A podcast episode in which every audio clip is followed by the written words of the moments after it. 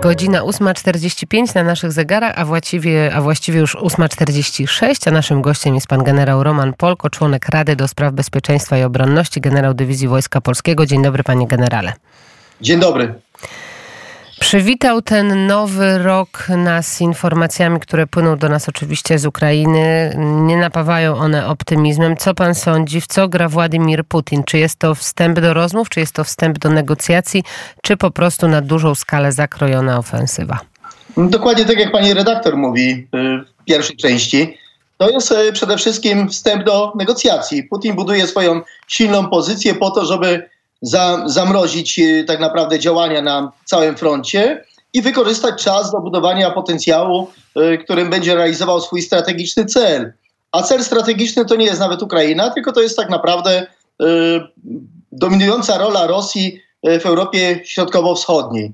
Y, stąd też te uderzenia rakietowe, nawet te działania ofensywne w Awidijewce, no to one w istocie tak naprawdę mają na celu obronę, bo Y, to jest taki przyczółek, który Ukraińcy wykorzystywali y, i 10 lat temu, i obecnie tak naprawdę do y, odbijania swoich terytoriów z rąk Rosjan. Tam była artyleria, stamtąd prowadzone były działania na ważne węzły komunikacyjne. Putin zaczyna w ten sposób. Rzeczywiście Orban go mocno wspiera jako ten jego koń trojański. No i liczą na to, że też po wyborach w Stanach Zjednoczonych te losy wojny zmienią się w ten sposób, że po prostu zostanie podpisany taki e, pokój, e, który w istocie nie będzie pokojem, tylko da czas Putinowi do przygotowania kolejnego ataku. Mówi pan o wyborach, mówi pan o tym koniu trojańskim, jakim są Węgry, ale Węgry przecież militarnie nie wspierają Władimira Putina. Tak naprawdę wspierają go znacznie bardziej niż niż gdyby wspierały go tylko militarnie. Już wolałbym, żeby część uzbrojenia przekazały, ale tak naprawdę y, sabotują wszelkie działania y, Europy, które mają na celu wspieranie Ukrainy. Putin jeszcze przed wojną pokazał, że y, jego najbardziej skuteczna strategia polega na dzieleniu krajów Europy, rozbijaniu jedności NATO, Unii Europejskiej, po to, aby oddzielnie z każdym realizować własne interesy. W tej chwili tą strategię w jego imieniu realizuje Orban. Orban zablokował fundusze na rzecz wsparcia Ukrainy, to Orban y, dokonuje różnego rodzaju działań, które w istocie są działaniami y, o charakterze dywersyjnym. E, to y, tyle tytułem wstępu. Atak na, Białgorod. Wiemy, że na Rosję cały czas y, spadają y, pociski, albo nie wiem, czy do końca spadają, ale w każdym razie są te ataki ze strony ukraińskiej. Czy Ukraina bardziej powinna atakować inne miasta rosyjskie? Czy to jest e, strategia e, związana z, czy powinna być to strategia związana z ukraińskim wojskiem? Dokładnie tak. E, przykłady historyczne pokazują, że nie da się wygrać wojny obroną. No to, to, to jest akurat oczywista oczywistość, ale te przykłady pokazują też, że nawet wojska Hannibala zostały pokonane dopiero wtedy, kiedy e, Imperium Rzymskie zaatakowało e, Kartaginę e, pod Zammą, ta, ta klęska e, Hannibala ze Sypionem afrykańskim. E, oczywiście sięgam tak głęboko, ale krótko mówiąc, Ukraina musi mieć zdolność do uderzenia na głębokie tyły, odwody Rosjan, na zgrupowania operacyjne wojsk, które do tej pory bezkarnie tam się gromadziły, ponieważ Ukraina nie dysponowała rakietami e, średniego, dalekiego zasięgu, nie dysponuje w dalszym ciągu tak naprawdę e, lotnictwem, które mogłoby dominować e, w powietrzu. No Ponadto i... druga rzecz, mhm. Rosjanie muszą zrozumieć, że to nie jest wojna, która dotycza, dotykać będzie tylko Ukrainę. Rosjanie muszą sobie uświadomić, że ta wojna jest również dla nich wyniszczająca. Panie generale, to od razu pytanie, dlaczego w takim razie e, Ukraina nie posiada tej obrony przeciwlotniczej? Dlaczego nie posiadają e, samolotów na takim poziomie, jaki, jaki to jest e, potrzebne? Czy Zachód jest za bardzo opieszały w tej pomocy po prostu? Zdecydowanie tak. Rok temu byłem naprawdę ogromnym optymistą, bo mnóstwo wspaniałych deklaracji, zapowiedzi, no wydawało się, że Zachód naprawdę wyciągnął lekcję i że ta ofensywa już nawet na wiosnę, latem ruszy, Ukraina odbije własne terytoria. Okazało się, że to były tylko zapowiedzi. Nie dostarczono nawet połowy z obiecanej amunicji. blokowano dostawy uzbrojenia, które mogłoby sięgać nieco dalej, głębiej w terytorium, po to, żeby nie drażnić rosyjskiego niedźwiedzia, jak to niektórzy mówią. Mamy do czynienia z terrorystą i Ukraina tak naprawdę prowadzi wojnę w imieniu Europy, która ma uchronić nas przed takim barbarzyństwem, które Putin chciałby rozszerzyć również na terytorium Finlandii, Polski, y, Litwy, Łotwy, Estonii. No musimy sobie zdać sprawę z tego, co dzisiaj mówi i prezydent Biden, i też prezydent czy, czy przywódcy europejscy, że Rosja, która zwycięży w Ukrainie, pójdzie po prostu dalej. Ale ta świadomość, która wydawało mi się, że w ubiegłym roku dotarła, to nie przełożyła się na konkretne działania.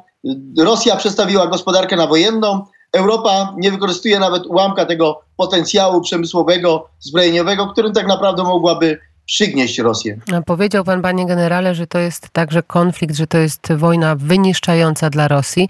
Czy Rosja w takim razie utrzyma to tempo, które teraz sobie narzuciła? Czy ją stać na, to, na, na utrzymywanie takiego tempa? Warto mieć z tyłu głowy, że Rosja już wyścig zbrojeń jeden przegrała i wtedy padł Związek Radziecki. I teraz y, Europa powinna po prostu uczyć się od Ronalda Reagana czy, czy przywódcy, bo Rosja nie wytrzyma tego. Rosyjska gospodarka się kurczy, y, ludzie inteligentni uciekają z Rosji. Propaganda rosyjska mówi, że po co masz iść na studia, lepiej wstąp do wojska, bo wówczas będziesz miał lepsze profity, a twojej rodzinie będzie się żyło lepiej. A jak daj Boże jeszcze zginiesz, to już w ogóle dostaną takie pieniądze, takie odszkodowania, że będzie ich się y, żyło wspaniale. Otóż ten sposób myślenia on nie przetrwa próby czasu. Czy cztery lata takiego y, systemowego wspierania Ukrainy, wytrwałości Europy i Rosja będzie pokonana. Nie ma się co układać z terrorystą, który i tak y, tych traktatów, które ewentualnie podpisze, przestrzegał nie będzie. No ale naprawdę liczy pan, że Krym może wrócić do Ukrainy? Y, myślę, że kluczowe byłoby, tak na dzień dzisiejszy, liczę na to, że uda się to na jesień zrobić, odciąć Krym od zaopatrzenia ze strony rosyjskiej. Częściowo udaje się Ukrainie y, odzyskać kontrolę nad chociażby dostawami zboża, czyli panować trochę też na Morzu Czarnym, bo Rosjanie po atakach na Krym no, muszą tą swoją flotę gdzieś tam wycofywać, ukrywać, po to, aby nie ponosić jeszcze większych strat. To wszystko jest naprawdę w zasięgu Ukrainy. Podkreślam cały czas w rozmowach ze studentami, gdy prowadzę wykłady też, że przecież budżet Rosji i budżet Europy, no to, to są nieporównywalne sprawy. Gospodarka europejska jest nowoczesna i ma potężne moce produkcyjne, które nie zostały nawet y, w kilku procentach uruchomione, bo, bo wciąż y, chociażby takie kraje jak Niemcy więcej deklarują, a wydają na własne bezpieczeństwo mniej niż 2% PKB. Jak widzimy, Zachód i Unia Europejska nie bardzo się kwapi do tej pomocy. Nie widzimy mocnego zaangażowania, jeżeli chodzi o ten konflikt, panie generale, mimo wszystko. Dokładnie, cały czas to podkreślam. No, niestety, ale pomaganie Ukrainie na zasadzie, że przekazujemy uzbrojenie, które i tak byłoby utylizowane, bo do niczego się nie nadaje, a nawet w niektórych przypadkach, bo i takie są, w, e, strona państwa NATO utylizowały uzbrojenie, które mogło mogłaby z powodzeniem wykorzystać e, Ukraina, no myślę, że ten etap zakończył się. Mam nadzieję, że podczas najbliższego szczytu NATO, no wreszcie ktoś uderzy pięścią stół i ta pomoc e, jednak popłynie w takim zakresie i, i z taką mocą, e, że nie będą to tylko propagandowe hasła rzucane gdzieś, mniej słów, tylko po prostu więcej działań. Kilka czołgów, kilkanaście czołgów, o tym mówiliśmy w ubiegłym roku. To musi być kilkaset czołgów, to musi być lotnictwo i to musi być artyleria rakietowa o zasięgu y, takim, który będzie adekwatny i który będzie pozwalał na odpowiedzieć Rosji na jej y, ataki dokładnie w taki sposób, y, jak oni to realizują. Krótko mówiąc, jeżeli Rosja niszczy infrastrukturę krytyczną na Ukrainie, to Ukraina musi mieć zdolności, aby coś podobnego czynić również na terytorium Rosji.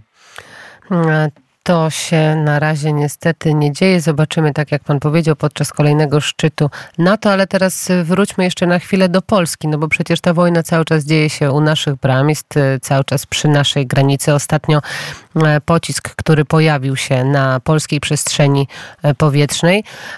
Rosja sprawdzała Polskę, sprawdzała nasze siły powietrzne, panie generale?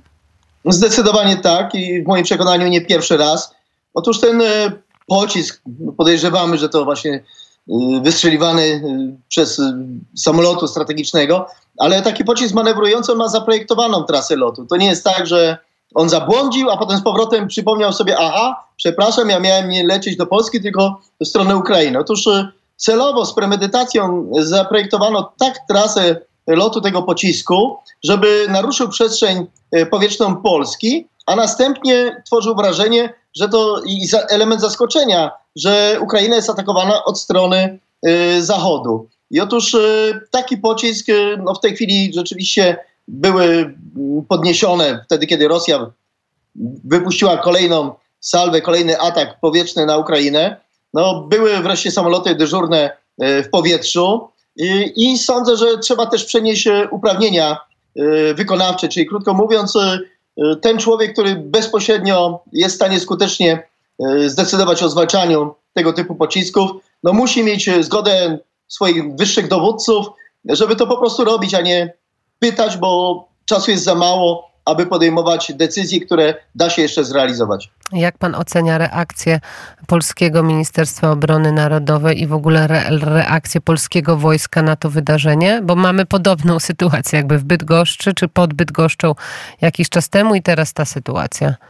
No widać wyraźnie, po pierwsze szef sztabu generalnego, generał Wiesław Kukuła, krytykowany przez niektórych, yy, rzeczywiście panuje całkowicie nad sytuacją. O wiele lepsza komunikacja dowódca operacyjny, który nie chowa głowy w piasek, y, który rzeczywiście potrafi y, w krótkim czasie podjąć y, skuteczne działania, reagowanie, to jest jedno. No ale od szczebla politycznego oczekuję też jednak przekazania większej ilości uprawnień dla tych dowódców na polu walki, no bo jeżeli oni nie będą mieli zgody, aby zestrzeliwać wszystkie pociski, które kroczą na nasze terytorium, no to ten wspaniały system i nawet jeżeli go wzmocnimy jeszcze dziesięciokrotnie, no po prostu nie zadziała. No bo tak słyszymy i tak czytam w mediach z jednej strony, że musimy zwiększyć y, obecność środków obrony powietrznej na y, wschodniej granicy. No ale co z tego, że będziemy zwiększać, jak dowódcy, którzy są w stanie skutecznie ten y, system wykorzystać, nie mają zgody na to, aby podejmować decyzje wykonawcze. Krótko mówiąc, nawet też słyszałem wypowiedź jednego z profesorów, już nie będę mówił, oszczędzę tutaj jego nazwiska, który mówił, że no lepiej takiego pocisku nie zastrzeliwa, zastrzeliwać, ponieważ to może nieść ze sobą jakieś skutki formalno-prawne, międzynarodowe, a poza tym jak taki pocisk zestrzelony spadnie, to może kogoś ranić i nie rozumiem całkowicie tej filozofii myślenia, e, która mówi, że lepiej go nie zestrzeliwać, niech on sobie leci na Ukrainę, no i tam niszczy to, co zostało wcześniej zaplanowane. Czy takie uprawnienia, one były wcześniej odebrane, czy ich w ogóle nie było o tych uprawnieniach, o których Pan mówi? Czy to, czy, czy to jest proces, który w ogóle w Polsce nie był poddawany weryfikacji do tej pory?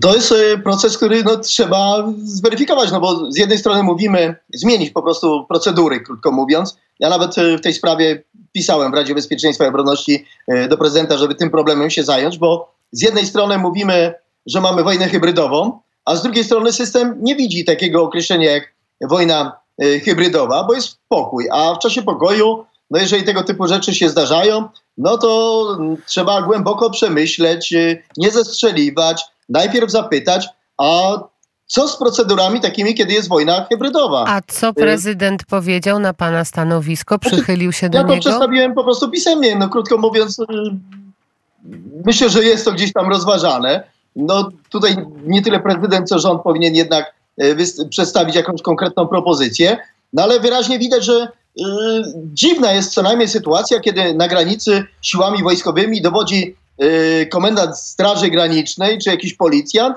bo wojsko w czasie pokoju przecież nie może prowadzić działań.